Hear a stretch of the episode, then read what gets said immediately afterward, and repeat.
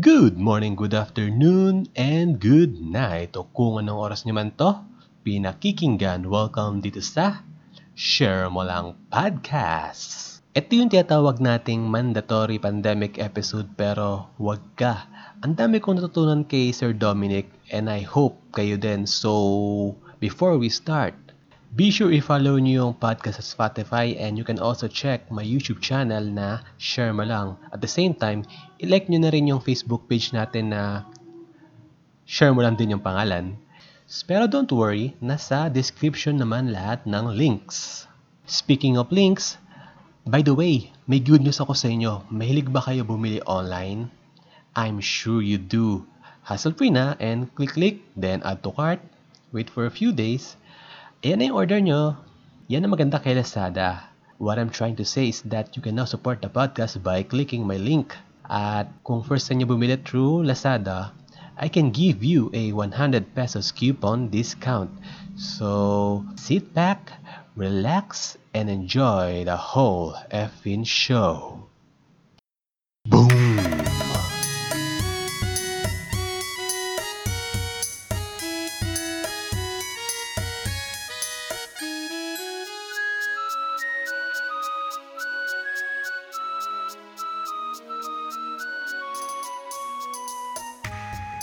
So ayun, welcome sa yet another episode ng Share Mo Lang Podcast. And ang mga kapanayam natin for this episode, if I'm correct, nag-take up siya ng Masters ng Psychology. Kaya wag na natin siya pagintayan. Let's welcome him. Ding Dong, hello. Oh, hello, pre. Ah, kamusta naman? Okay na. So, Haban, haban ng ano natin na, ng off-air na usapan eh, na. okay, mas ma- ano nga eh. At least nakapag tayo, nakapag-build tayo ng rapport. Ah, hindi ko alam kung sinadya mo ba yun or para hindi ako Hindi. kabahan or ano. Then, nat- natural na ganun ako eh. Actually, Mhm. gusto ko nga, ano, nabanggit ko nga sa'yo dati. Ah, Gusto ko rin start ng podcast. Kaso yung mga kaibigan ko kasi lahat yun introverted. ah, Tapos, talaga. lahat ng kabarkada ko, di naman sila lahat introverted. Pero, syempre, either busy sa work, busy sa business. Mm-mm. Eh, tsaka ano, hindi sila ganun ka confident sa mga ewan ko, confident, confident ba sila sa mga paninindigan nila sa buhay? Hindi, joke. Hindi ko alam, basta ganun ang buhay, hindi natin malalaman. So, Mm-mm. ayun nga, ako nga pala si Dominic. Ano ako, Dominic, taking up my, ano, my MA degree, Master's, Master in the Arts of Counseling Psychology sa isang tanyag na universidad na kulay blue sa sa Quezon City. Yan ba yung may ano? Ayoko, pang, may, may, may na banggitin yung pang, uh, ayoko kasi banggitin yung buong pangalan kasi di pa graduate eh. Pag-graduate na ako pwede. baka, baka ma-jinx eh, no? Kaya nga, ayoko muna ng ano, ayoko, ganun din ako nung college. Eh. Oo. Hindi ko binabanggit kung saan ako nag-aaral. Hanggang sa hindi ako nakagraduate. Oo. Pero, no, saan ka, di ba, master's mo na yan? So, saan ka nag, ano, nung college, ano mo, bachelor's degree mo? Diyan din sa, Hindi, hindi, hindi. Hindi ako doon. Sa ano ako, Menjola, sa San Beda. mag-share ka naman sa amin ng konting background about sa'yo. Bukod sa mga nabanggit mo. Oh, sige, ganito na lang. Kasi, ano ako eh, medyo mahilig ako sa athletics, sa sports, pati sa mga libro, comics, kahit ano, lahat ng pop culture yan. Pasok tayo dyan. Mm-hmm. Tapos, K-pop. Hindi, hindi. Wala akong alam sa K-pop eh. Actually, wala akong alam sa K-pop, J-pop. Okay. Kaya yung dalawang yun, wala akong alam. Pero sa anime, Blackpink alam ko yan kasi sikat sila eh. Tapos ang maganda yung kanta nila ni Selena Gomez. Nakaka- ang catchy kasi. ah, catchy kasi kahit lalaki ako minsan parang hindi naman sa ano pero napapasayaw tayo dyan minsan. ah, and, total nabanggit mo na rin, baka kaya mo kami sample na ng ice cream dyan, ah, So, joke lang. Nasa San Beda dati ano ako doon eh. Um, may team ako doon, varsity team pati organization. Yun yung San Beda Dragon Boat. Hindi ko lang alam kung buhay pa sila ngayon eh. Dahil nga dami rin nangyari. May pandemic tayo, ganyan-ganyan. Mm-mm. So, yung org ko, one time naging captain ako doon, pati team president. So, parang 2013 na tayo. Tapos nagpunta kami Boracay, Bicol, yung nag the Dragon Boat. Alam mo ba yun, yung Dragon Boat paddling racing? Alam yung mga ko, sagwan. Alam ko yun yung parang ano eh. Yung parang marami kayo sa isang bangka. Tapos, sa, parang synchronize yung ano nyo. Oo, yan. May team tayong sikat yun dati, di Oo, ba? yan, yan, yan. Anong pangalan nun? Oo, sumikat siya ng mga kasi Cobra, Cobra ata yun. Basta, basta energy drink, basta last energy drink ang pangalan ng team eh. Kasi yung Ah. sponsor nila. Mga Ion, ganun. Mga- basta mga ano yan, either Cobra o ano pa ba. Mm, Mga Red. Kami dati sponsor namin Red Bull. Red eh. Bull. Pero hindi ko sila pinopromote ngayon kasi hindi ko na sila sponsor. hindi ko sila sponsor. uh, nag So, parang yeah. nag-champion yeah, kayo. BS. Kami nag-champion dun. Kung tutuusin kasi, titignan mo, kalaban mo, mga full-grown adults na. Ah, Tapos okay. mga financially capable. Kami kasi estudyante lang kami. Oo. So ano ba, may gigising ng umaga, iba-iba schedule namin, iba-iba klase namin. Pero competing kami. Ano kami, parati kaming ano, parati kaming ganado mag-compete. Parati Mm. kaming gigil mag-training. Pero wala eh. Minsan kasi pagkalaban mo mga sundalo at mga pulis, talagang durog ka doon. Malalaki. Yung mga pulis at sundalo malalaki katawan ha, hindi yung Ah, yung mga ano na. Hindi yung mga pare-tire na, yung mga bundak. matak talaga. Ah, Tsaka mga international kasi iba dun eh. Madalas international race eh. Mga foreigner, mm kalaban mo, mga Caucasian. Ang haba nung mga yun. mga So, braso. Saan kayo ka-practice doon? Sa Manila Bay, yung ngayon na ano, yung may Dolomite ngayon. Mm ano? Ah, okay. Kasi yung mga ganyan, dapat doon kayo nagka-practice sa ano talaga, hindi pwede sa swimming pool lang. Da, mahirap na proseso dati yung sa San Beda, yung gusto namin magamit yung pool, medyo marami papeles na nilakad dun eh. Mm. So nagamit din naman namin nung mga, siguro fourth year na ako, ng third year, nagagamit na namin yung pool. Ang problema kasi namin, gagamitin namin yung paddles namin sa Manila Bay, eh madumi dun. So, No. dali namin. Ang problema yung logistics na pagdal, pagdala ng mga paddle papuntang school eh. Oo. Kasi meron kaming locker na dun sa ano, iba naman nilalagay sa sasakyan. Eh, para isipin mo kung 20 kami, magkitraining Ah. kami 20. 20 20 paddles yun. Ah. Eh, isang pickup truck na yun, yung likod ng pickup truck. Oo. Eh minsan 30 kami. So, yung logistics lang talaga ng pagdala ng gamit papunta sa school. Mm-mm. So, yan. Ah, so yung magamit nyo hindi sa school yun? Ay, hindi, hindi, hindi. Ano, Um, may, may, may part na kinuha namin yung, yung, may, pino, may part na yung pondo ng school, binambili namin ng gamit. Meron namang ginamit namin for travel expenses papuntang pag may karera. Kasi nga, estudyante nga kami, di ba? Oo. So, punta kaming Bicol. Siyempre, malalayo naman yung karera namin. Bicol, Boracay. Oh, Buti nga hindi Buti nga ano, hindi kami nagtuloy ng hindi ko alam kung natuloy yung mga sumunod sa akin eh. Singapore kasi GG ka doon. Mhm. Gastos no. Mahirap magpa, ano, magpa-approve ng budget sa student council. Oo. yun nga lang. Eh may budget lang naman yun, parang hindi ko alam kung magkano eh. Kalimutan ko, tagal na. Ah, so, kasi di ba nung usap tayo sa doon nga, parang nabanggit mo na into ano ka rin sa swimming. So, yung pag-dragon boat mo ba, parang ano, doon nagsimula yan sa pag-swimming? And then, nung grade 4 ako, nag-swimming ako eh. Kaso, di ako natuto. Nag, ano ko, eh, nag-aral, nag-enroll ako sa swimming camp. Ah, dalawang dalawang Mm. summer, so dalawang magkasunod taon. Hindi naman ako natuto mag-swimming. ah, Pero nung nag-college, dragon boat ako. Parang ayoko kasing makita ng mga teammates ko na hindi ako marunong lumangoy. Hindi marami, hindi marami rin naman di marunong lumangoy doon. ah, talaga? Hindi sila natakot na baka tumaob yung baka biglang So, ano. eh, ka kasi doon eh. Papatalonin ka sa Manila Bay. Tapos, ahawa ka sa gilid, ganun. Mm-mm. Eh, pati naman kung nakahawa ka lang sa gilid. So, nag-aaral ako lumakay sa San Beda, yung pool doon. Mm-mm. Tapos, yung mga pool dito sa area namin. Tapos, ayun, nag, ano, parang after, kasi 2014 yun, nata, natapos lahat eh. Mm. So, nag-dragon boat din ako sa UP. Yung team ng UP. Pero mga alumni na yun, alumnus club. Mga 2017. Tapos yung tuloy-tuloy na ako sa swimming. Actually, mas gusto ko swimming eh. Kasi mas madali yung... Ano sa Sambeda kasi eh, parang wala kang choice ko hindi maki ano eh maki kasi pag ikaw ay pag officer ka kailangan may responsibilidad na kasama yon Mm-mm. ikaw mag na kanila mag-schedule ka tapos hindi pa kasama yung organizational na trabaho mo doon. Kunwari, kung external vice president ka, hanap ka na sponsor. Kapag internal vice president ka, yung mga papeles sa school, lalakarin mo, mga ganun. Ah. Medyo may, eh, syempre mga college students din naman lahat yan, matitigas din yung ulo ng iba dyan kasi, Mm. syempre, alam mo naman, iba-ibang background. Saka yung yung mere fact na college student kasi siyempre may responsibility ka na sa academics. Kaya Oo, yun nga. Yun nga. Pero ano ah, malulupit din yung sa amin eh. Kasi madalas, kasi psych ako, di ba? So, Mhm. konti lang namin from psychology. Madalas mga bigatin na course, mga accountancy, yan, yung mga marami. Entrepreneurship, yun yung Mm. ano eh.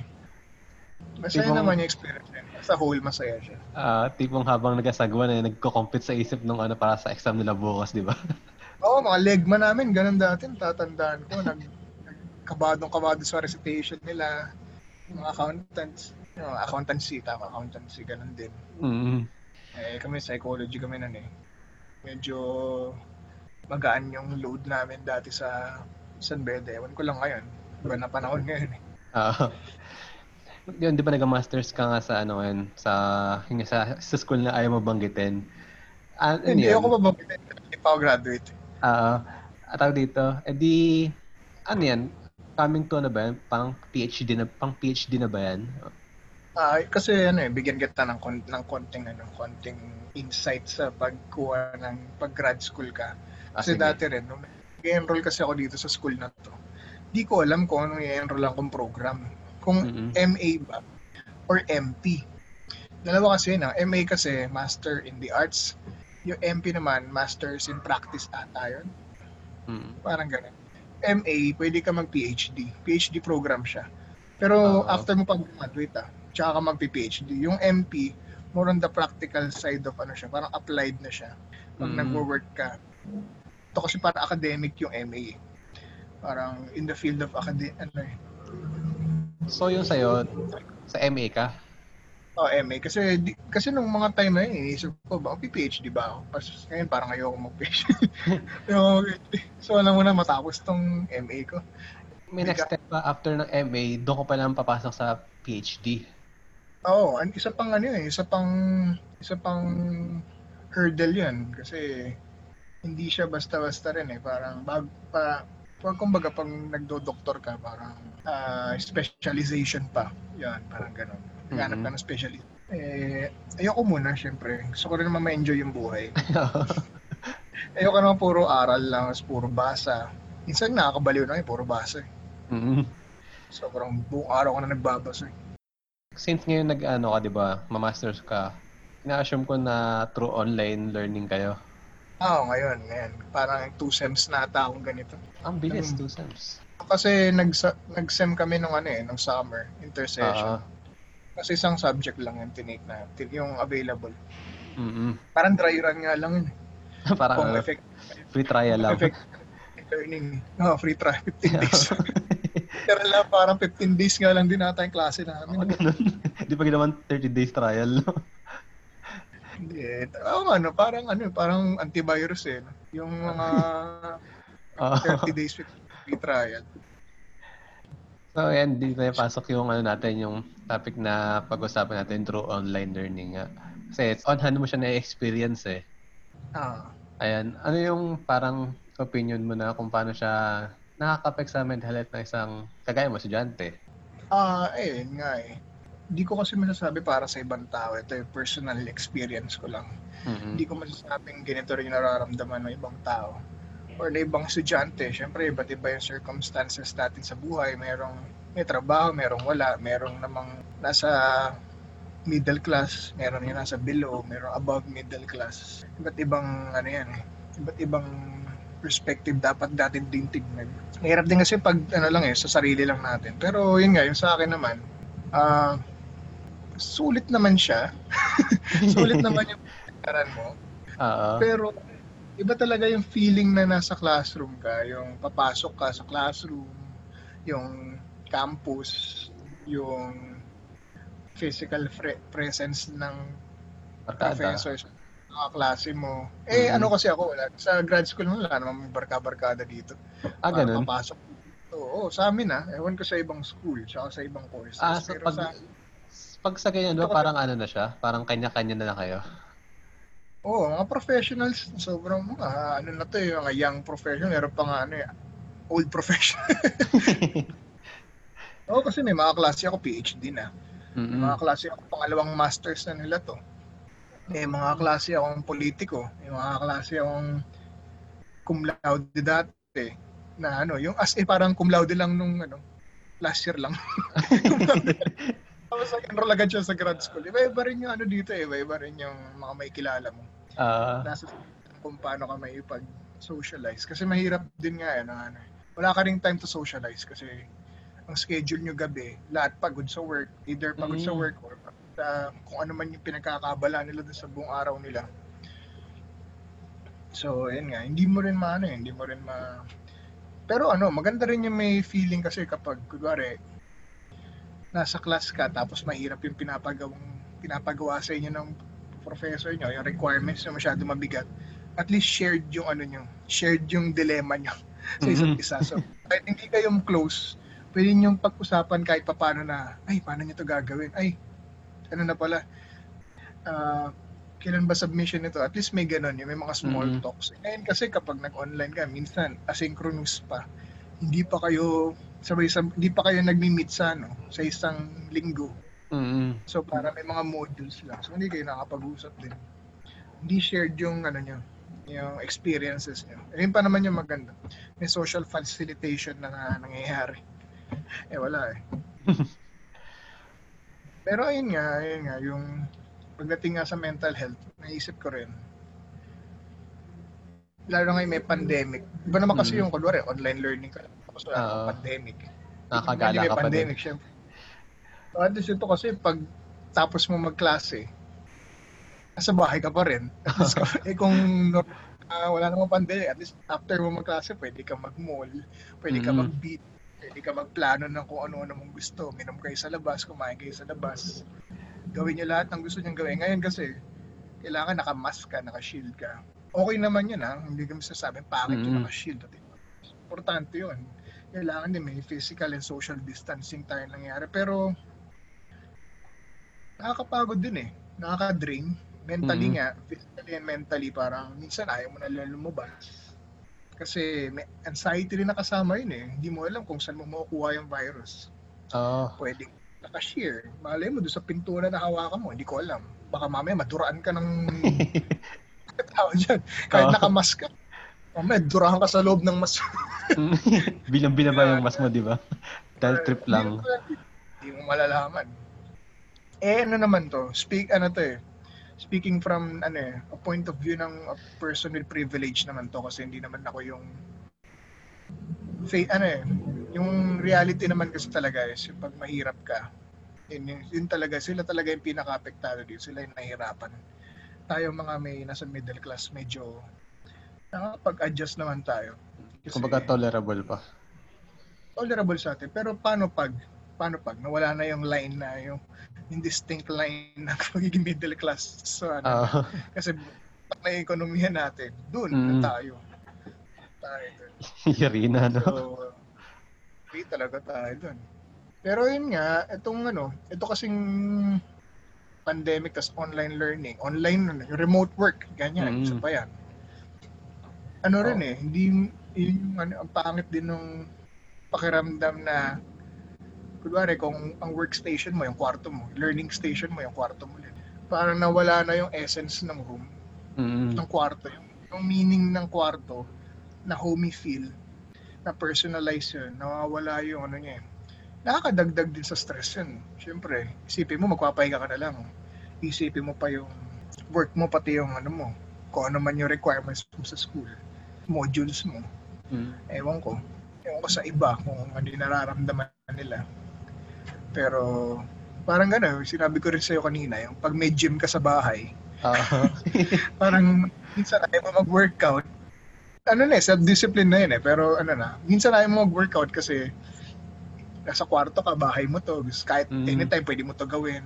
Eh, parang ano siya eh. Yung Nakakatamaran na. structure ng ano, ah, yung structure din ng bahay, ng ano eh, ng yung structure ng perspective mo dun sa bahay mo eh. Ma nawawala rin eh. So, eh.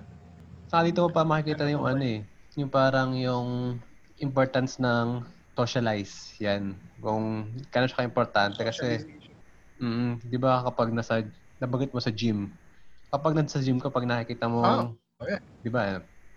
Hype na hype yung mga parang nakaturbo yung mga tao doon. Oo. Parang maano ka, may nagkakaroon ka ng extra Ah, boost. Oo, kasi ano eh, parang hindi ka naman pupunta sa isang lugar para ano eh. Kunwari, kung ang purpose mo sa isang lugar ay gawin. Selfie. Yun, yun talaga may kita mo. Kunwari, hindi, ano lang. Kunwari, nasa yun nga, sinabi mo example sa gym. Mm-mm. Kaya lahat ng tao doon ganado magbuhat. Kasi lahat naman na pupunta doon gusto magbuhat. Either gusto magbuhat or kailangan magbuhat para sa health nila. Mm-mm. So parang in a way you're being inspired by them. Eh. Kahit hindi mo sila kahit hindi directly, indirectly kang na-motivate at na-inspire sa ginagawa nila. Tapos minsan makakausap mo sila ganun. Parang Mm-mm. kahit ngayon kasi kunwari ikaw meron kung meron kang pinagdadaanan, kunwari may clinical depression ka or may anxiety ka or kahit ano man yung pinagdadaanan mong na ano naman, na functioning pa, na functioning. Hindi naman pwedeng non-functioning dito kasi bubu- paano ka mag-gym kung non-functioning ka, mga mamatay ka dun. Taga naman ng barbell. Mm-mm. Mga non-functioning na ano na tao na may pinag na may ano na may mga case na may mga mental illness yun nga. Isipin mo yung sim, yung minsan yung simpleng pagpasok mo pa lang sa gym tapos babatiin ka ng receptionist okay na yun eh. Mm. minsan nakakatulong na yun sa pag-brighten up ng araw mo eh. Or ng linggo mo minsan yung buwan mo taon mo pa di ba? Hindi Oo. natin alam paano kung yung suicidal lang yung kahapon. Ito lang pala yung rason niya para mabuhay is makausap yung ay maka maka- mag, makapag-workout makita niya yung sarili niya nag-improve di ba? Ah, ganun ganun Mm-mm. eh, ngayon, hindi natin pwede gawin yan sa, pande- sa pandemic, di ba? Pwede pa lang gawin siya ngayon kasi pinayagan na ng gobyerno. Mag-open ng Mm. mga gym pero parang by appointment. Pero eh, you're risking your life and your loved one's life. Yung health Mm. niyo, papunta ka doon, hindi ka naman sure kung sino nang galing doon. Kahit may nakasulat doon, totoo ba nilang, gin- totoo bang wala silang nararamdaman? totoo ba silang ano? Hindi natin In alam. denial lang. Sa mga mo, hindi Mm. natin alam. Saka one time, kasi nag, minsan kasi pupunta ako sa ano sa fast food kasi bu- bumibili din ako ng pagkain ganyan. Makikita mo Mm. parang ang alam mo yung ang gloomy nung feel na ang ang lungkot na wala yung essence na fast food na maingay, ganyan, mga, mga bata nagkatakbuhan. Oo. Kahit yung mga bata na naglalaro dun sa ano, yung di ba merong parang play area yung mga fast food.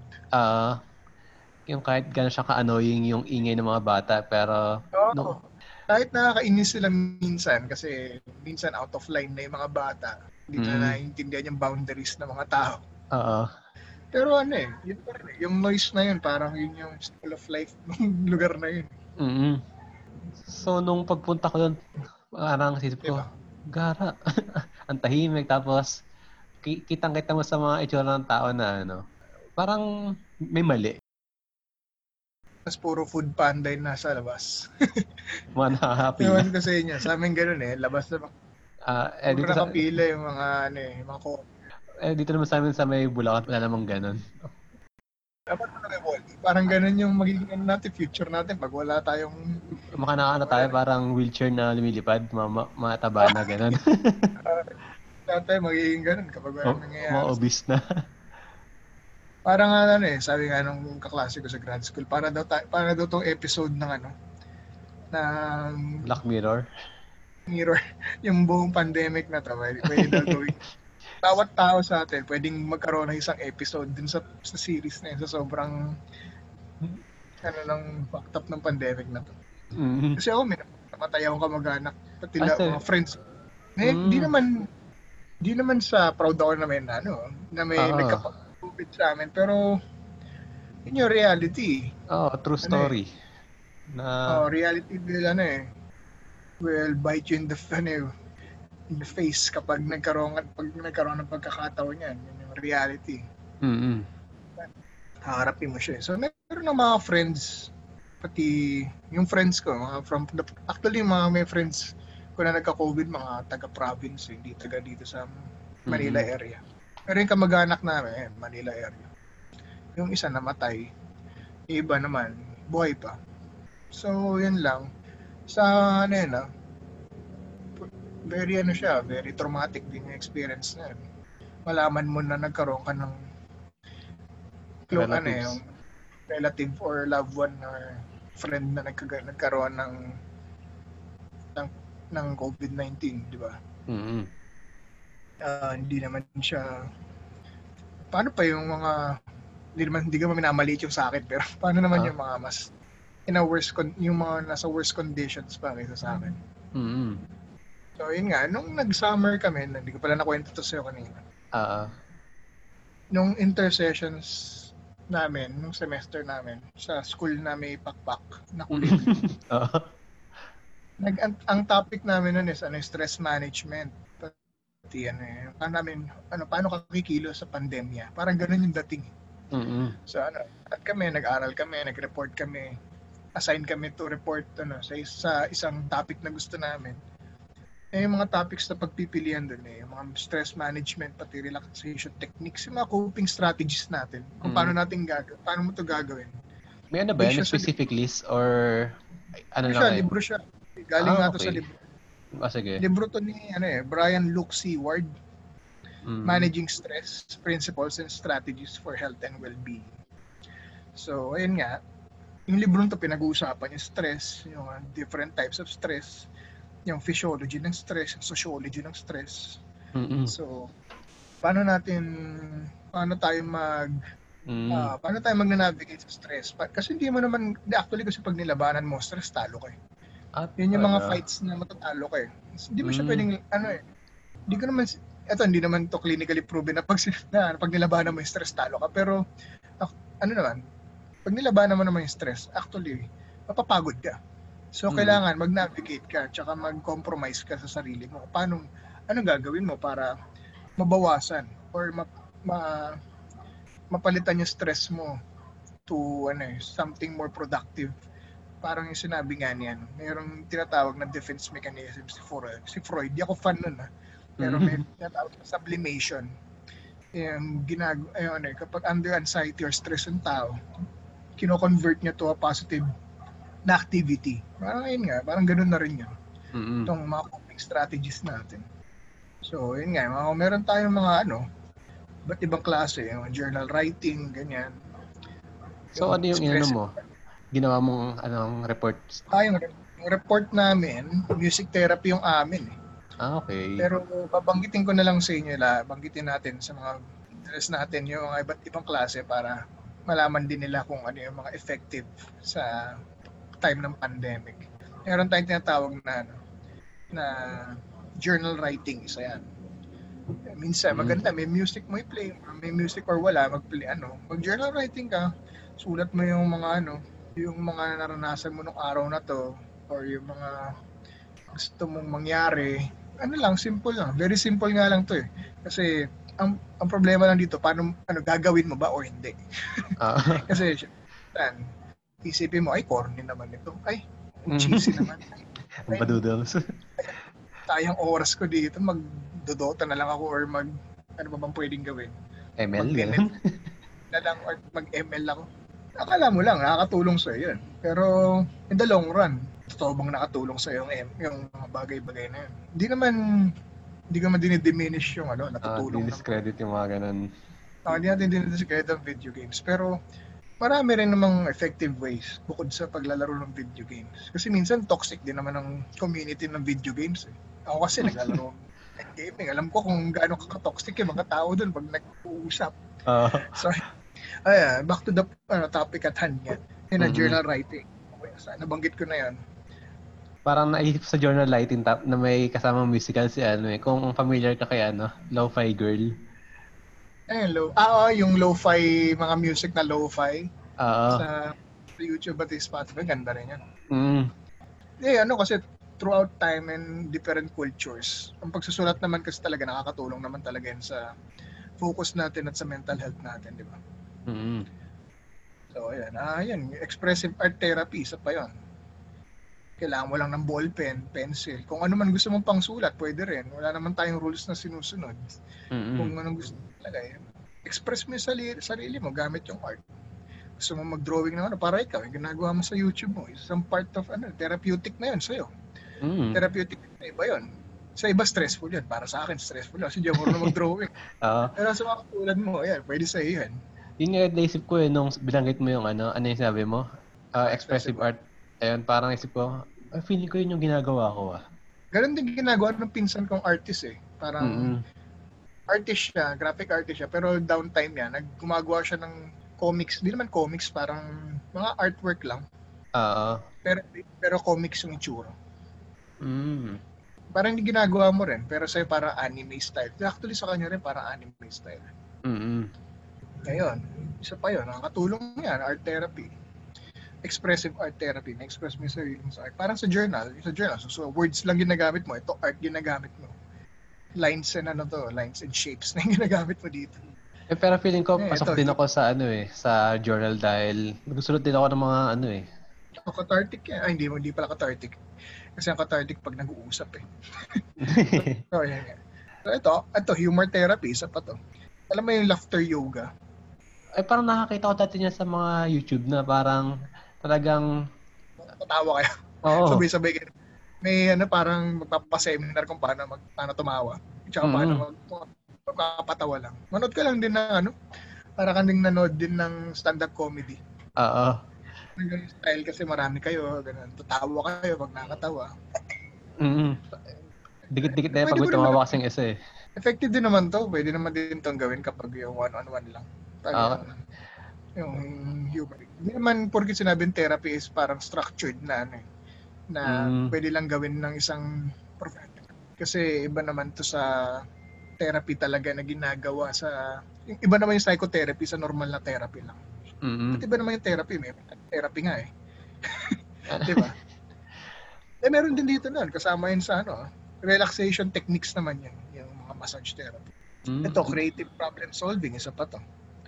Kung paano, yung ano lang, gawa ka ng mga Sudoku. creative way. Oo, oh, yan, pwede rin yan, mga games na may ano, na may na may tri- may trivia tuloy, may ano, may structure na pang problem solving. Mm, Oh, yeah. yung may challenge yung isip mo na parang Oo, yan. nag- nagagamit Oh, yeah. siya. So, yung mga relaxation techniques naman, ito, yan, mga diaphragmic breathing, mga breathing techniques. Naalala ko dati nung college ako, pinatend ako ng tita ko kami dalawa ng pinsan ko ng isang seminar tungkol sa breathing. Parang in- mga Indian yung nagtuturo. Breathing nga, ano, ginagamit for yoga to eh. Pero hindi Ah. kami nag-yoga talaga, per se. Pero nag-breathing techniques kami. Yung, meron pa yung Inhale, exhale, mga ganun ba yan? Mga... Meron, ang natatandaan kong pinakamadaling gawin is yung hihinga ka ng, inhale ka ng 4 seconds, Mm. Tapos yung pasigaw. tapos magpo-pause ka. Hindi ka Mm. i-inhale, ah. hindi ka mag-inhale or mag-exhale, magpo-pause ka lang. Mga, after ng brief pause, mag-exhale ka rin ng 4 seconds na mare-regulate yung circulation ata ng blood sa Mm. sa katawan. Ganun. Pero nakaka-relax din siya kasi nung ginagamit sa ginagamit ko to sa sports eh. Kaya feeling ko nga edge ako sa sports. kasi imbes na huminga ako sa bibig, Hinga Oo. ako sa ilong 4 seconds, 4 seconds in, 4 seconds out. Sa G- Oo. dati sa LRT, ginawa ko to, tinignan ako ng mga tao, malakas pala na hinga ko. Kahit, oh, alam. Okay pala yun, parang mat matry nga mamaya yun. Parang, kasi Yeah. madali siyang gawin eh. Marami, actually, marami pang techniques ng paghinga yung ginawa namin. Pero hindi ko na Mhm. matandaan yung Mahirap din explain kung paano kasi meron yung hawak ka sa noo mo, tapos nakahawak ka Ah. sa ilong mo. May Mhm. ganun pa eh. Pero yung pinakamadali nga, 4 seconds in, pause, Inhale. 4 seconds out. Ah. So, so, kaya siguro malakas din yung ano mo sa pag-swimming. Baga ba Oo, yan? actually. Ano, puso ang sa pu- puso ang sa swimming. Ah, okay.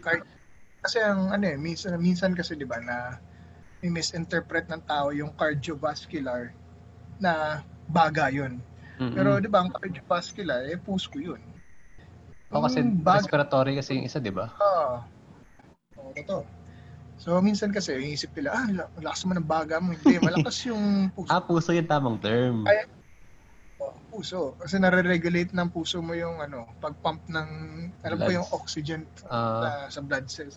Hindi ko alam Mhm. yung physiology nito kasi matagal. Hindi na ako nagbabasa ng mga biology or physiology books eh. Pero mm. Parehas tayo.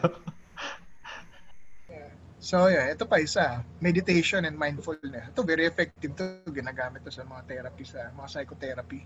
Mm-mm. Mga, hindi actually, hindi, hindi ko alam kung psychotherapy ba yung tamang term. Pero sa mga term, ay, mga term sa mga therapy na may professional na mental health professional yan. Iba, isa yan, mga mindfulness techniques. Ano kasi siya, nag-originate siya sa ano, mga, mga Eastern yun eh, mga ganyan.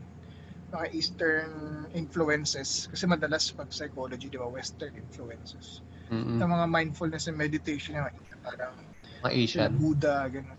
Oo. uh, yoga, breathing, mga ganun. So ito mindfulness, maglalagay ilalagay mo lang yung pwede mong gawin dito is mag alam mo yung mga music sa YouTube na alam pwede pati sa Spotify, yung mga ambient sounds na forest, ganun, Mhm. beach, na ganun. Pakinggan mo lang siya. Pakinggan mo lang siya.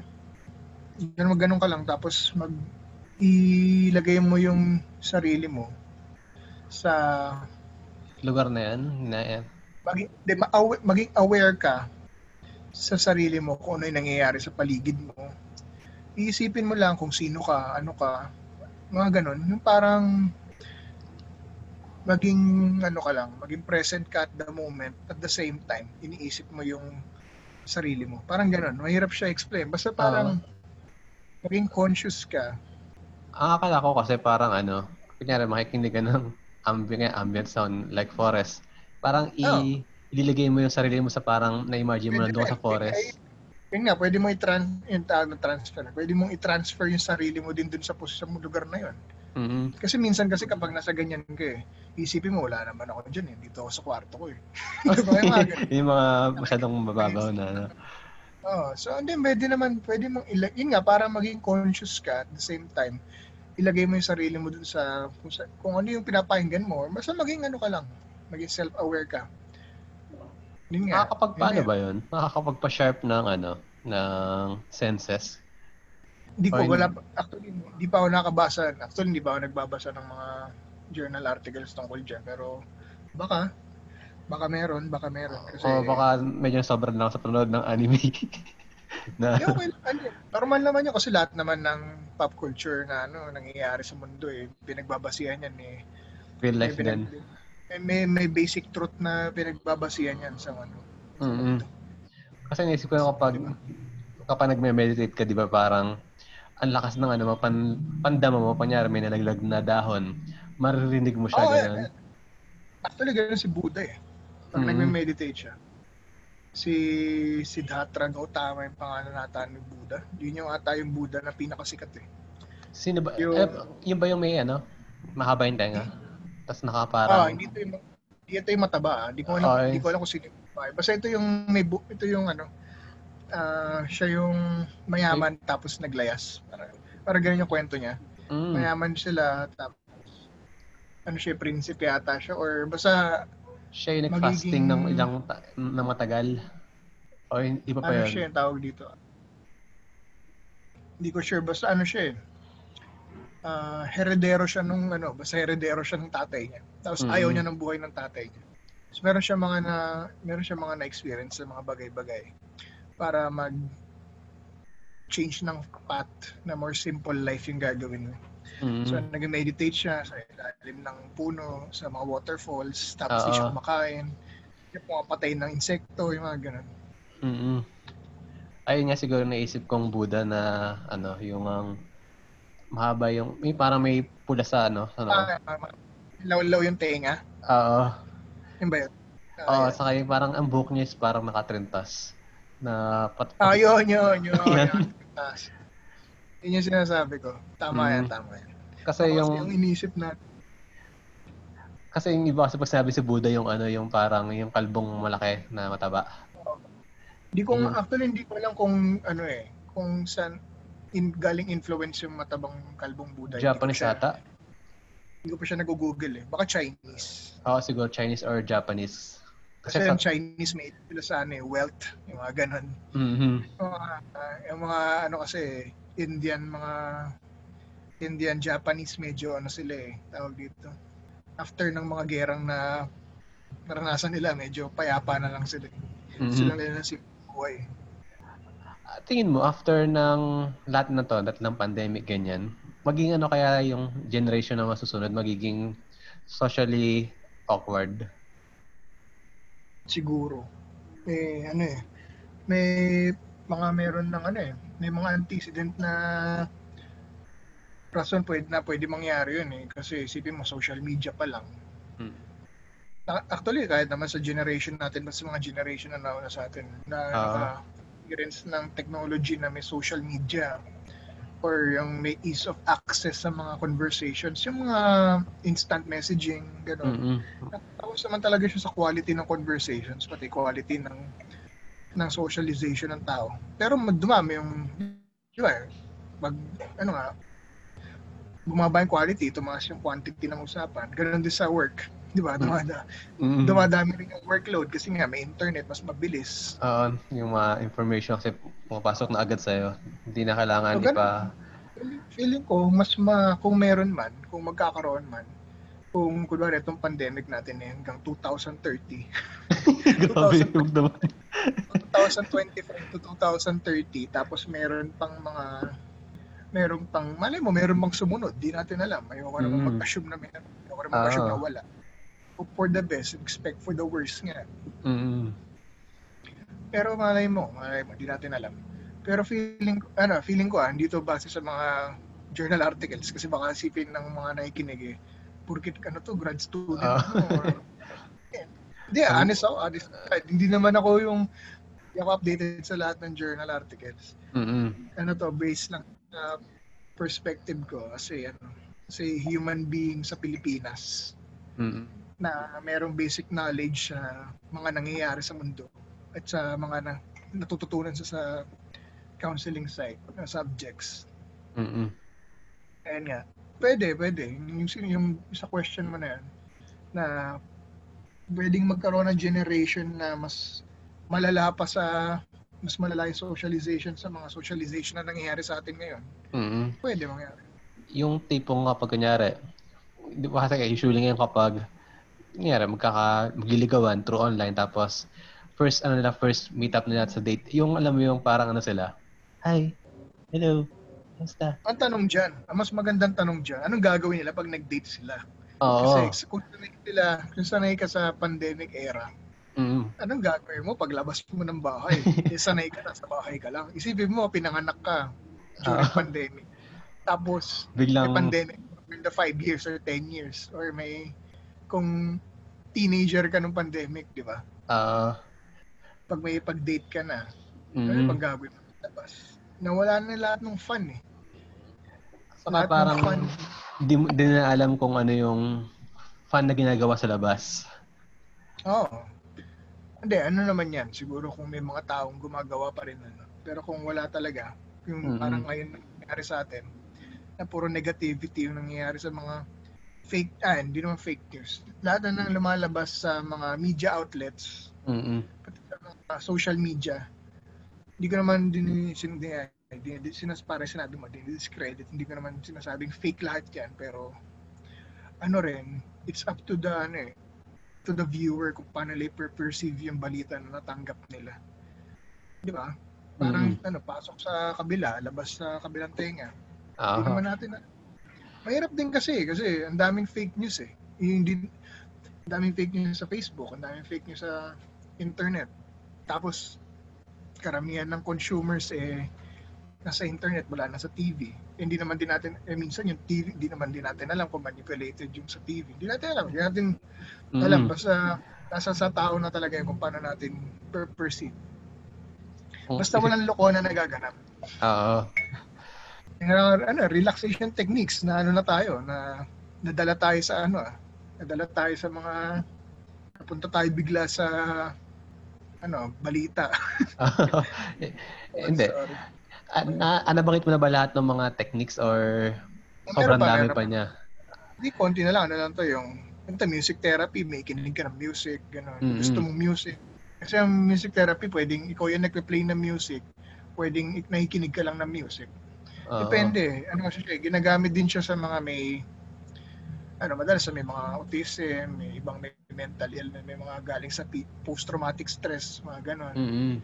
galing din sa mga yung mga neurocognitive, yung mga may Alzheimer's, mga ganun. Ginagamit din siya doon. Pero pwede rin siyang gamitin pag sa stress management. Lalo na pag sa panahon natin ngayon, bagay na bagay din siya. Yeah, mental image yung visualization. Yeah, ginagamit ko ito pag may ano ko eh, may competition. Yung Mhm. imagine ko mananalo na ako, hindi pa ako nananalo. Ah, ganun? Ah, sa Oo, akin, ganun ginagawa. Sa akin naman, parang ano, yun yung iniwasan ko kasi minsan kasi parang, ewan ko kung ta- ah, nag-assume lang ako minsan ganyan, parang pag, nag, pag inisip ko na, ay, ito mangyayari, yung pag inisip mo na smooth lang lahat, bilang, biglang ngayon, puro pala obstacle. Ah, Parang naman. na ano ka na, kasi- di-discourage ka nang isipin yung mga ganun. Kaya opposite yung iniisip ko na lang para, Ano Ano? yan? Siguro mangyayari yan pag kulang yung preparation mo or mababa yung self-confidence mo sa sarili mo, sa gagawin Mm. mo. Ako kasi pag ano eh, parang meron akong ano, may mindset ako na kapag competition lang to, ah, pag sports. Pero pagdating sa academic or sa pagdating sa mga personal na ano, hindi ko ito masyadong nagagawa kasi nga, hindi ko, hindi, alam kong hindi handa yung preparation ko dun sa gagawin ko minsan. Depende talaga yan sa paano eh. Yung amount of time na ginugol mo dun sa isang sa isang bagay, yung pag-train mo, mm, yung pag pag-practice mo dun sa isang bagay. Tulad ako pag sa swimming. Ah, parati ko iniisip kasi nagsimula ako, hindi naman ako nag hindi naman ako naging varsity na swimming. Pero naging champion ako na swimming nung nasa mid-20s ako. Mm, Dahil din dahil lang kasi parati ko iniisip, nagki-training ako mag-isa, nagki-training ako kasama yung mga teammates ko. Pero madalas, ina-isolate ko yung sarili ko, naka-headset ako pag nag-swimming. Meron kasi mga waterproof headset ng Sony. So yun yung gamit ko. mm, Ganda ng technology ng Japan eh. So, so pag nag-swimming ako, ganun. Nakikinig lang ako ng pump, nakaka-pump up na music kasi iniisip ko, eh, kayang-kaya ko to. Training, Mm. kayang-kaya, kayang-kaya, kayang-kaya. Hanggang sa pag nasa karera na. Kakabahan ka sa umpisa. mm, Siyempre, hindi naman mawawala. Pero Ah. kung nandun ka, na, kung alam mong nagawa mo siya ng more than, merong kasabihan yun eh, parang more than 7,000 hour, 7,000 hours mo na nagawa isang bagay. Or Mhm. 700. Wala. Basta yun yung, gano'n yung mindset ko eh. Pag more than isang taon ko na to ginagawa, eh, more than ilang buwan ko na ginagawa, na paulit-ulit. Parang kumakain ka, ba't kinakabahan ka pa kumakain ka? Oo nga, so, sa bagay. parati, parati mo siyang ginagawa. So, ganun din yung pag ano, pag Mm. mag-swimming ako, hindi ako kinakabahan kasi dinivisualize ko yung mangyayari. Kunwari, kakain ka rin ng burger or kakain ka ng sushi. Oo. Hindi mo pa nakakain, tinitignan mo pa lang. Bago mo pang, in-order mo pa lang, naisip mo na Mm. kinakain mo na. kung paano mo siya, kung paano mo siya isasawsaw, ganun. Uh, ganun din yun pag nagtitrain ka for a, ano, for Mm. any competition or an event sa school or sa work or reporting. Ganun din. Ganun So, yun, ganun ginagawa. So, pa importante din pala ng ano, no? Ng talagang ano, ng mindset. Oo, oh, yung mindset. Proper mindset, tapos proper preparation lang. Parate. Madaling sabihin, pero mahirap gawin. Kasi disiplina yan. Mm. Para mag, ano, parang yun nga. Parang mag-entrance exam ka din, gano'n, mag ano ka. Prepare mo yung sarili mo. Hindi pwedeng kagising mo lang, tapos kukumpit mo. Oo. Hindi yung pwede, gano'n. Pwede yun kung simula childhood mo ginagawa mo. Kunwari, one year old ko, pinapakain ka na. Simula one year old ka, pinapakain ka ng kutsara. Mm. Tapos, tapos may competition ka bukas ng hotdog eating. Mm. Kaya na, wala naman competition na, at least nakapag-practice ka kahit pa paano kasi araw-araw mo siyang ginagawa pagkain. So, yun lang. Pero well, massage therapy, alam mo na yun, minamassage yung ah, mga parts ng katawan, exercise, isa pa yan. Naglalabas na ano yan, ano tawag dito yung chemical sa brain, yung Dopamine, ano, mga dopamine, serotonin, serotonin. Oo.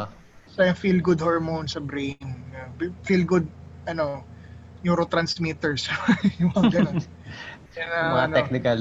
ah, parang nagda-drugs ka din dyan eh. Hindi Mm. naman sinasabi nagda-drugs ako, pero ganun din yung effect niya, parang nagda-drugs. Yung mawawire na yung brain mo doon na it feels good because you done it to your ano. Yun yung gusto din ng katawan mo. Yun yung hinahanap ng katawan mo. Mm. Hindi naman di drugs ah, yung, yung physical, ka physical, na dyan. to, physical exercise ah, pati nutrition. Mm. Parang ganun din. Hindi na feel, ano, may feel good hormones na nangyayari kapag may. So, sa lahat ng mga sinabi mo, alin doon yung pinaka parang lagi mong ginagawa sa mga relaxation? uh, may, may pandemic, hindi ko Mm. magawa yung, dahil nga, ay, yun pala, kakabuo lang nung, yung gym dito sa sa clinic, yun sa isang kwarto dito. Mm-mm. May, ano kami, may bench press, squat rack, at mga dumbbells, mga ano lang, simpleng setup lang. Jumping rope. Mm-mm. Pabalik na ako sa ano ngayon, physical exercise, nutrition. Mm-mm. Kasi dati, kasi pag stress ako, kain lang akong kain. Stress Either hindi ako kakain. Ah, Either hindi ako kakain ng matagal. Kung kakain lang ako ng marami. Yun yung ganun mag, ano, eh, ganun ang katawan natin. Magpipinch or magprepare. Yan lang yan eh. Yan lang yung gagawin natin eh. Pag stress, oh ganun. Minsan sa tulog, ganun din. Either matutulog ka ng matagal o hindi ka matutulog ng matagal. ganun, ganun lang din yan. cycle Pero, lang eh. naging, pero effective sa akin yung ano, before nung Pandemic. before itong pandemic pala, before magkaroon ng gym dito sa sa bahay, yung journal writing na may con- na may halong meditation at music. Mm. Nagsusulat ako tapos habang may pinapakinggang music na nakaka-relax. Ayun, yung dalawang yun. Tapos, ayun, nagiging at the moment ako. Nagta-type, nagsusulat. Kahit ano Mm. yan, di naman siya yung porkit sinaming sulat, pen and paper. Pwede rin mag-type. Ah, ang literal naman nila masyado. Uh, kasi akala nila, uh, gano'n lang.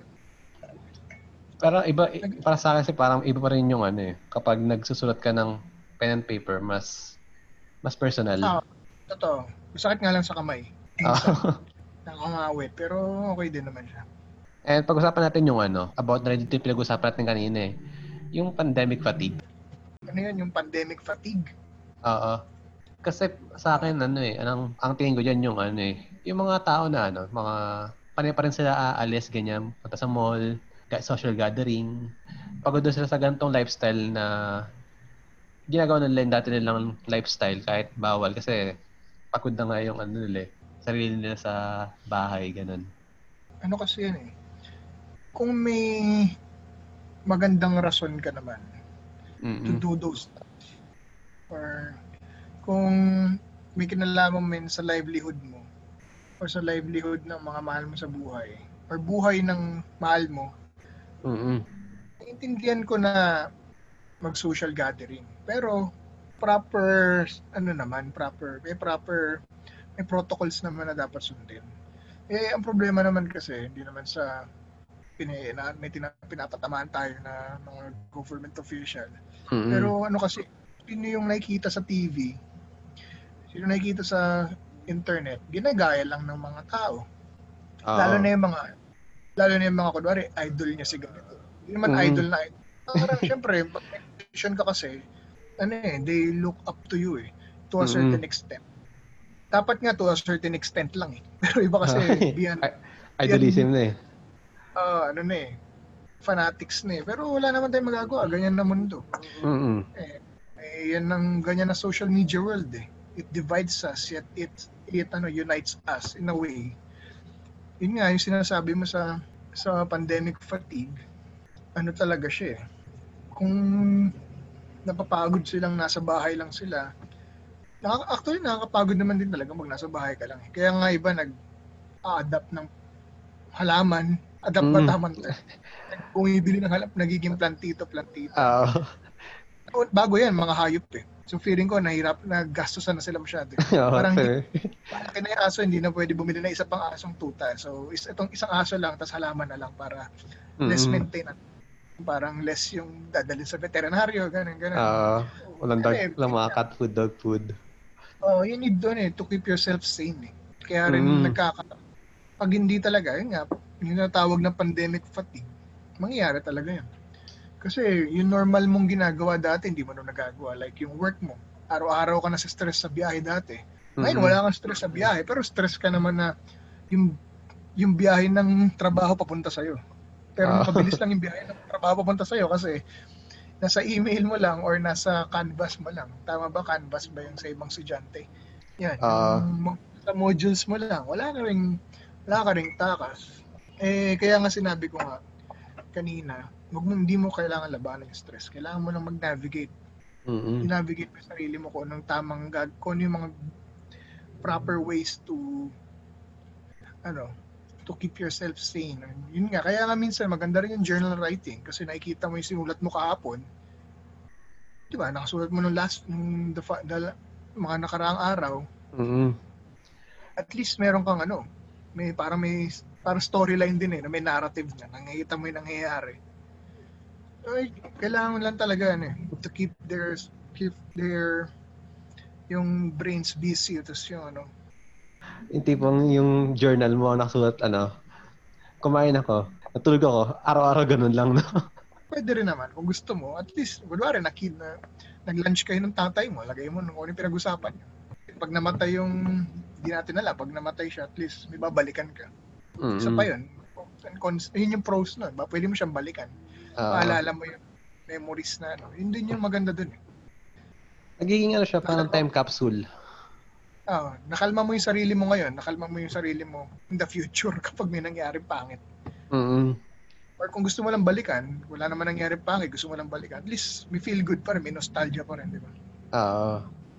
Yun nga lang yung ano, problema nga lang, yung sinasabi mo nga kanina. Kapag out of line naman yung rason ng pag pag-break ng pandemic, di nga pandemic rules eh, yung parang Quarantine ano rules. gawin, oh, quarantine rules, kung ano yung mga dapat gawin, yung protocol talagang dapat gawin, Mm. na wag mag- Pero Mm-mm. gusto ko lang balikan yung kanina eh. Sinabi ko tungkol sa yung fan, yung pinag-usapan natin yung fanaticism ng mga tao. Mm-mm. Hindi natin siya kailangan tingnan din na wala naman kasi ang tao nagiging fanatic lang naman kapag nawawala yung self identity niya. eh. Gets mo? Hindi naman literal na self identity na ay hindi ko alam kung ano pangalan ko. Yung yung sino ba ako? Ano ba ako sa Mhm. mundong to? Ganun yun. eh. Parang very existential yung tanong. Oo. So, imbis na hanapin yung sarili niya, tungkol, gamit yung mga resources na dapat gamit na gamitin. Like, kunwari, meaningful work, meaningful experiences, Mm. meaningful people. Ang nangyayari, hinahanap nila yung sarili nila sa mga taong nasa taas or yung mga nasa may mga high positions or idol nila magaganda either maganda either Mm. matalino or either may position sa ganito doon nila tinitignan pwede, normal naman yun eh kasi tayo pwede natin gawin yung tatay natin nanay natin Mm. parents natin grandparents mga family friend kunwari gano'n oh minsan si Darak dati nung college ako si Darak yung ano ko ang idol ko. Iba kasi, yun nga, kapag talagang di na nila alam kung sino sila, hinahanap Mm. nila sa ibang tao. Tapos, hindi naman nakakatulong yung Facebook kasi merong ano, may mga mga groups, di ba? So, Mm. nadi-divide din din tuloy mga tao. Nadi-divide sila sa na nadi-divide in the way ano, in the way nagkakaroon ng gap sa mga kasi nagiging two sides lang eh. Dapat nga hindi ganoon eh. Pero wala. Nawawala rin yung self identity nila. So inahanap nila sa iba. So nare-reinforce naman yun ng mga grupo nila. Mm. Kaya ganun. Kaya, fuel. kaya nga nakaka parang ganun eh.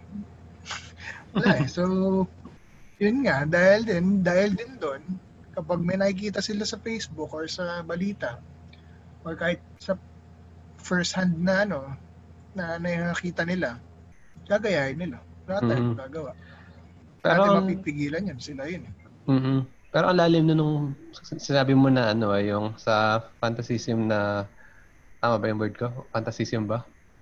fanaticism ata yung tamang Ah, term hindi ko alam Fanatism. Ba, narinig ko lang basta yan, Ah. fa- fanaticism, idol- idolism, parang ano, ang lalim nung ano na yun. Kasi parang di mo na siya maibibigay sa ano, kunyari, government official. Pwede mo na siyang itingin sa mga artista na yung Pwede mo i-apply uh, lahat kahit sa, ng kasi yung, kunyari yung pieces na wala sa'yo, nakikita mo sa kanila tapos doon, doon nagsimula yung yung na lang. parang ano yung kumbaga yung value ng naman value yung yung nakikita niyang special dun sa taong yan Mm-mm. tawagin natin yung virtue or value nakikita niyang meron din siya nun kahit papano Mm-mm. like kunwari pal palamura or paladasal Oo. kunwari nakita mo paladasal si ganito idol mo si ganito tapos Mm. nakikita mo pa nakakatulong siya si palamura ganun din nakakatulong din nakakaganyan so Mm.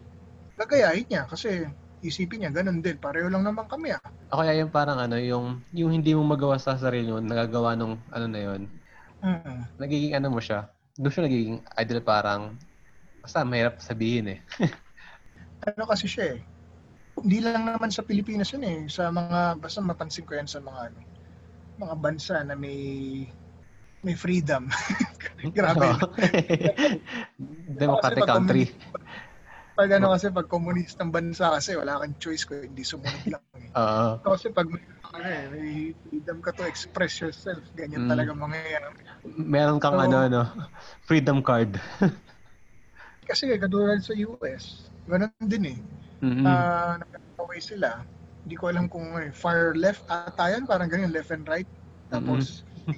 political parties, tapos nangyayari, uh, nagiging geographically na rin. Kunwari, mga taga, mga taga South versus taga North. Parang mm-hmm. sa Pilipinas, ganun.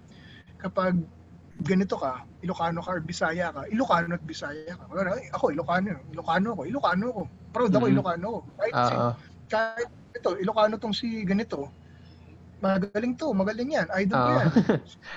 si taga Tarlac, ganun din siya sa taga Tarlac niyang idol niya. Tapos, mm-hmm. di ba pwedeng wala tayong ano, pwede bang normal na? Kasi nga, iba kasi kulang sa structure din ng bata eh.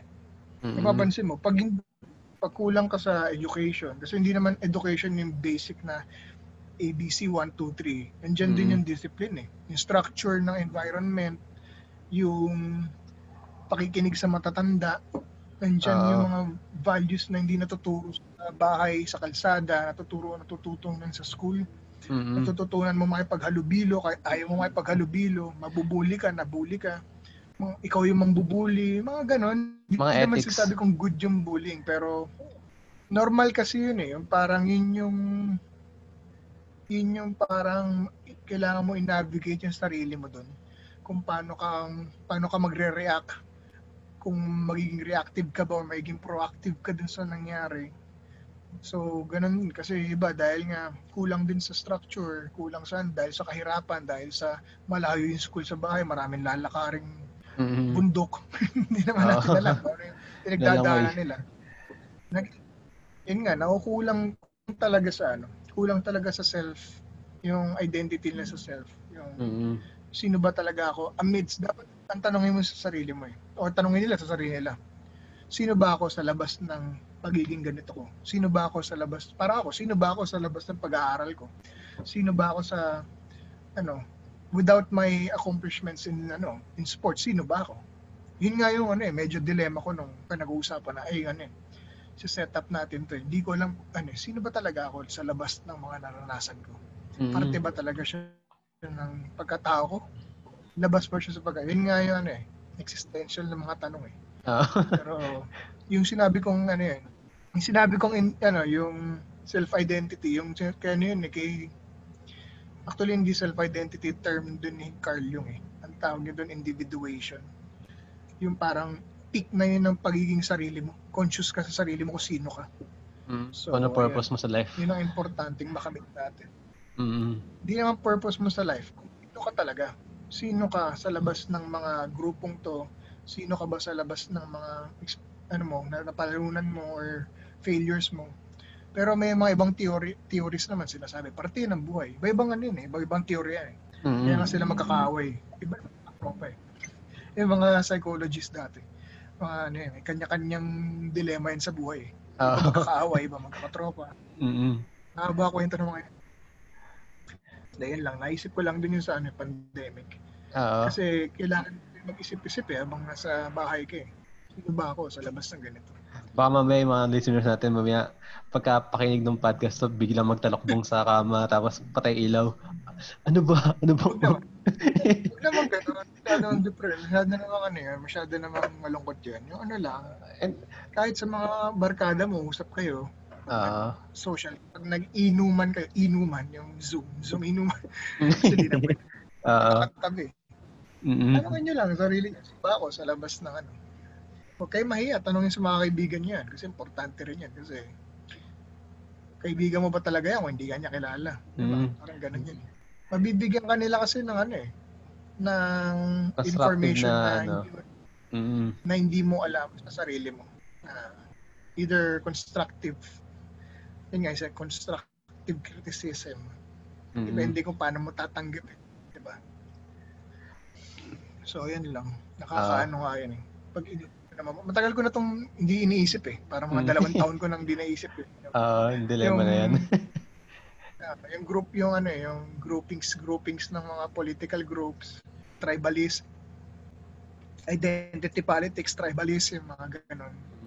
Yan yung ano eh, yung mga passed down from generations na ginagawa pa rin natin hanggang ngayon. eh. Nag-iiba lang ng tinatawag eh. Pero, yun nga, yung sinabi ko, Ilocano ako, Ilocano ako, Pilipino Mm. ako, Pil ay ano, Bisaya ako, Bisaya ako. Kapampangan mo, Kapampangan. Mga sa mga ganyan. May ligo mga Pilipino sa ganun eh. Bulakenyo, Kampihan. Oo, kailangan, kaya pag election, ganun. Boto mo ano, para sa ganito. ang pride ng ganito, ang pride ng ganyan. Ang siga ng ganito, ang Kailangan meron talaga. ang ekonomistang taga ganito para makakuha ng boto. Tapos mag, Mm. Marketing eh. divide yung mga tao. Yun yung, ano, yun yung problema, nadi-divide lang yung mga tao. Feeling ko ano eh, yung kung alam mo ba yung kanta ni John Lennon na ano, Imagine? Ah, Ayan. imagine, oh, Feeling ko feeling ko yun yung naisip ni John Lennon nung ano eh. Kaya niya na-compose yung kanta na yan eh. Kasi ano siya eh, di ba, evident naman siya sa lahat ng timelines eh. Lahat Mhm. ng timeline ng buhay natin. Timeline ng Oo. tatay natin, ng Mhm. lolo natin. Relevant Ng yung mga ano. lolo. Mm, Relevant talaga yung, kasi Kanta yun, yun naman eh. Hindi kasi talaga yung pinagdadaanan kahit anong panahon eh. Ng Mhm. mga normal na tao. Mamamayan, mga politiko. Yan na, mga artista. Kahit sino, yan ang pinagdadaanan. Eh, si John Lennon, di ba? Hira, Eh. ano rin eh. Pero marami rin naging issues yan si John Lennon, di ba? Oo. Kasi ano siya, advocate siya ng parang peace dati nung 70s. Ano ba, Vietnam War ba yan? Um, hindi ko alam kung Vietnam War si yung Hindi peace ko- na inahabol niya eh. Hindi ko rin kasi ano dahil dahil parang eh, bata, eh di pala bata. Wala, as in, di pa ako pinapanganak nun. ano lang, napapanood ko dati sa mga Ah, DVD, ako rin naman, ganyan. ako rin. Feeling ko ano lang, feeling ko ano yun, feeling ko Vietnam War. Mm. Kasi kasi sila Muhammad Ali nung ano eh, yung mga African American yun yung parang ayaw nilang mas ayaw nilang mapadala sa sa Vietnam kasi hindi naman daw nila gera yun. Gera Oo. daw ng mga komunista yan. Mm. So parang nangyari, yung zeitgeist ng panahon na yun. Yung zeitgeist yung ano yun, spirit of the times, gets mo ba? Yung parang yun yung yun, yun yung nangyayari ng panahon na yun. So dahil pagod na yung mga tao sa gera, gusto na nila ng kapayapaan. Tapos na yung World War I, tapos na yung World War II. Mm. Gusto na lang nila ng payapa kasi alam ko yung nagsisimula pa lang yung mga industrialization ng mga panahon na yan. Parang nahirapan yung mga tao na mag-adjust sa mundo dahil nga parating may gera. Di nila alam kung makukuha sila, kung matawag dito, kukunin ka, re-recruit ka.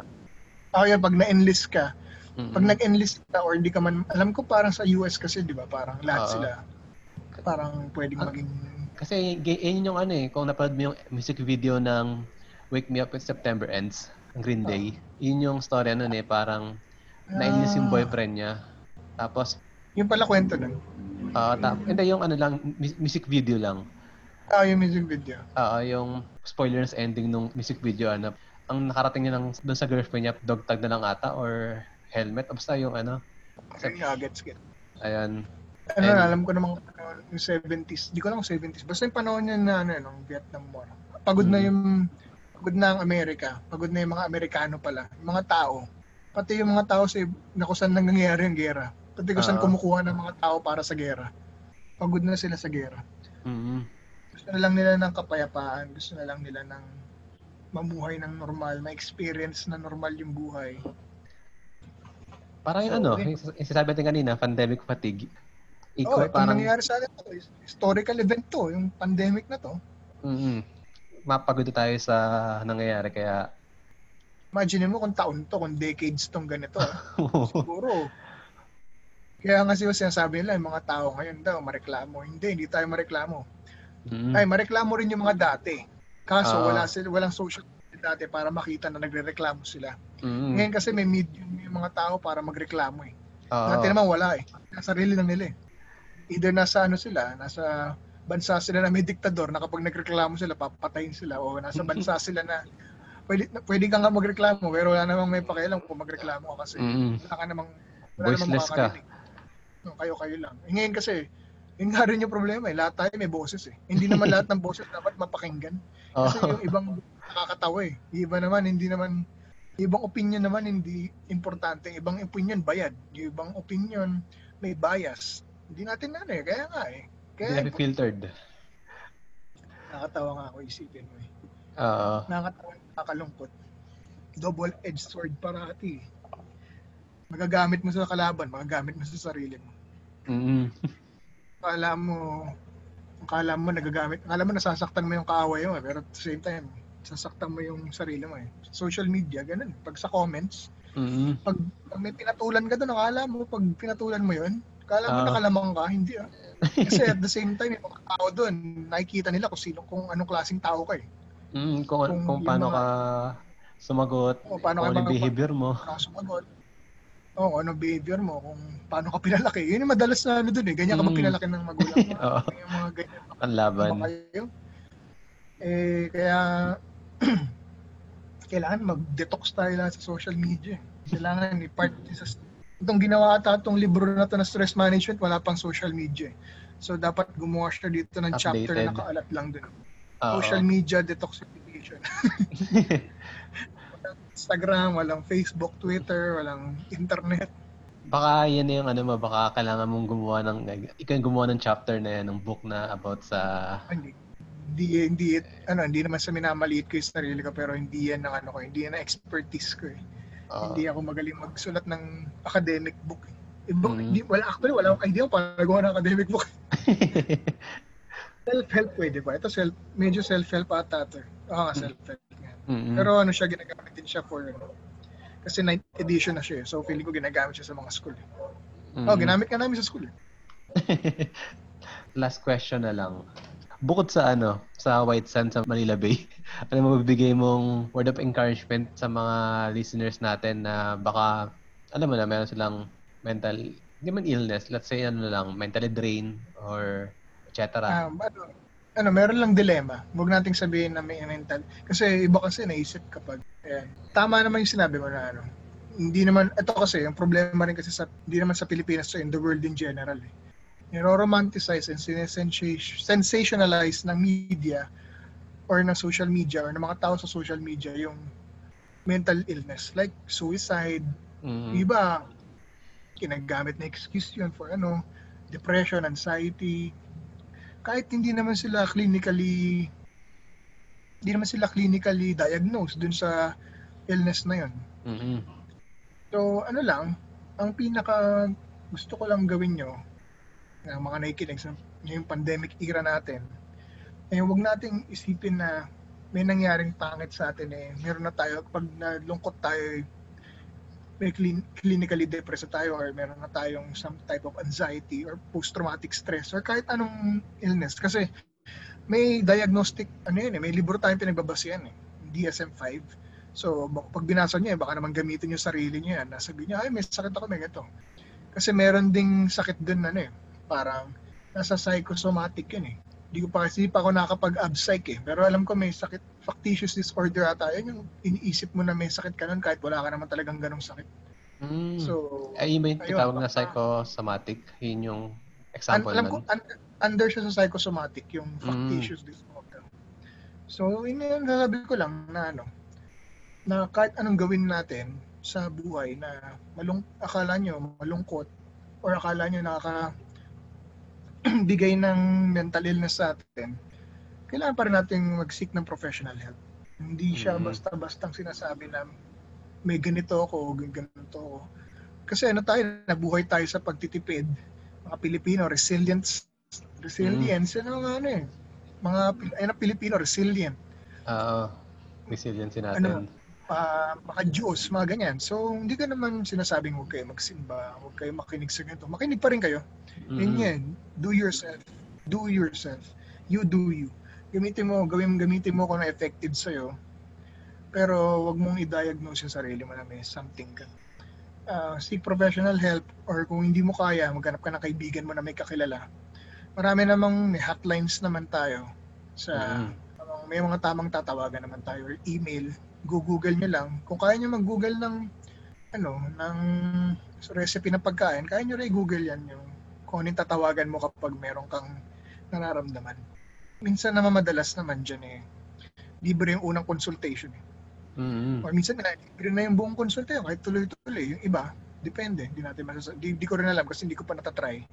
Pero ano lang, yun nga, yung kung gusto mo makita rin ng positive dito sa era na to, ng pandemic, pandemic era, mahirap ka man mayaman, middle class. Tingnan mo na lang kung ano yung meaning ng nangyayaring to sa buhay mo. Kung Mm. anong, what can you take away from it? Hindi, wala, hindi ko na sabi kung paano mo gawin yung buhay mo. Kung paano ka magre-respond dun sa nangyari. Hindi ko makokontrol yun. Walang makakontrol nun. Hindi kaya na kontrol na magugulang mo. Ikaw lang makakontrol nun. Sabi ni Viktor Frankl, isa, magaling yan, pre. Pag try mo yan yan, kahit basahin mo yung articles niya sa Google, Ano- ano ba siya? sa book niya. Psychologist or... or Holocaust. Ano, siya? Psychoanalyst Mm. siya. Nung, actually, ano eh, para mag para mahook ang tao, sabihin mong ano siya, Holocaust survivor. Naka-survive Mm. siya nung ano, World War. II, concentration camps. May libro siya, Man Search for Meaning. Basahin mo. Or Mm. basahin ng listeners, kahit sino gusto basahin. Ano kasi yun eh, Man Search for Meaning. Mga effective siya sa pan panahon ng pandemic. Or kung ano man ang pinagdadaanan mo sa buhay. Ano ba ano lang yan eh. Yung dolomite sand, Mm. threats ng government, kung ayaw mo sa government, kung ayaw mo rin dun sa anti-government, pabayaan mo rin sila. Hindi, hindi mo kontrolado yun. Kontrolin mo yung sarili mo. You do you. Mm. Yun yung ano. Yun yung ano. Gawin mo away. kung- Gamitin mo yung ano, yung pandemic na to. At alamin mo kung ano ka ba dun sa pandemic na yun. Kung ano nangyayari. Ayan. Masyado So, mahaba yung sinabi ko. Hindi, ayos lang yun. Bala ko pa nga padagdagan sa'yo eh. ano? Ano lang Tuyo yung... na ilalamunan ko eh. Kaya tumigil na ako. Tuyo na ilalamunan ko. Magkano ka muna, mag-strap seals ka muna. Charot. parang ano eh, parang beating the bush na ako eh. Paulit-ulit ko ng, paulit-ulit na ata yung sinasabi kaya tumigil na rin ako eh. Hindi, ayos lang naman. Ang papadagdag ko lang sana kung ano, yung mga books na sinabi mo na magandang ano, basahin ngayon. Kahit mga, kahit yung tatlong nabanggit mo lang ata, yung, Ano, managing stress. Okay, Yan. natutunan ko to sa sa school ko na kulay blue eh. mm, Yung managing stress by Brian Luke Seward. Kayo na bahala kung paano nyo bibili niya at hanapin sa internet. Hindi ko sinasabi kung paano nyo gawin. Basta kayo na bahala. mm, Pati yung Man Search for Meaning ni Viktor Frankl. Malaking tulong yan. Kung mahilig ka magbasa ng mga blog ng kung sino-sino, eh, mga articles na hindi totoo, or mga, mga fake news, totoong news or fake news, or sports, kahit ano, kaya mo rin basahin yan kasi easy read lang sila. mm, hindi siya ganun kalalim siguro. Hindi siya, ano, hindi siya academic book. Mhm. Yung Search. More on experiences ni Viktor Frankl sa iba't ibang concentration camp. Apat na concentration camp yun, pinagdaanan niya. Namatay yung asawa niya doon, nanay niya, tatay niya. mm Yung mga iba't ibang prisoner doon. Ayan, so thank you sa pagpapa-unlock sa ano ko. Kahit ang tagal natin itong pinalanong episode. Ayan. sorry, sorry. Na, ano rin ako eh, na actually, nagka-cold feet ako eh. Tapos, sa kalimutan ko na, tapos binalikan kita, tapos nakalimutan mo rin ata. Mga ganun. Ah, pero okay naman kasi ano, tawag dito. Napapanahon din naman yung naging episode natin kasi as Ah, usual sa everything ano. happens. So, bagit mo rin yung ano mo, ano, mga parang kumbaga parting words mo sa mga listeners natin then or anything to add? Ah, okay na yun, okay na yun. Ah, ano na, baka, baka alam mo yung kapag paulit-ulit ka na pinagsasabihan ng magulang mo. Ah, Ayaw mo na makita. Baka ganun yung mangyari. ah, Kaya ano ba yan? dag- Managay Sobrang dami naman yun. Alam ko ba parting words yun eh? Parang di pa pa. Ah, ano lang, okay na yun. mag-shoutout ka, shoutout mo lang yung blue na may, na may ipakpak. Saka, ano, shoutout na lang sa mga kaibigan ko.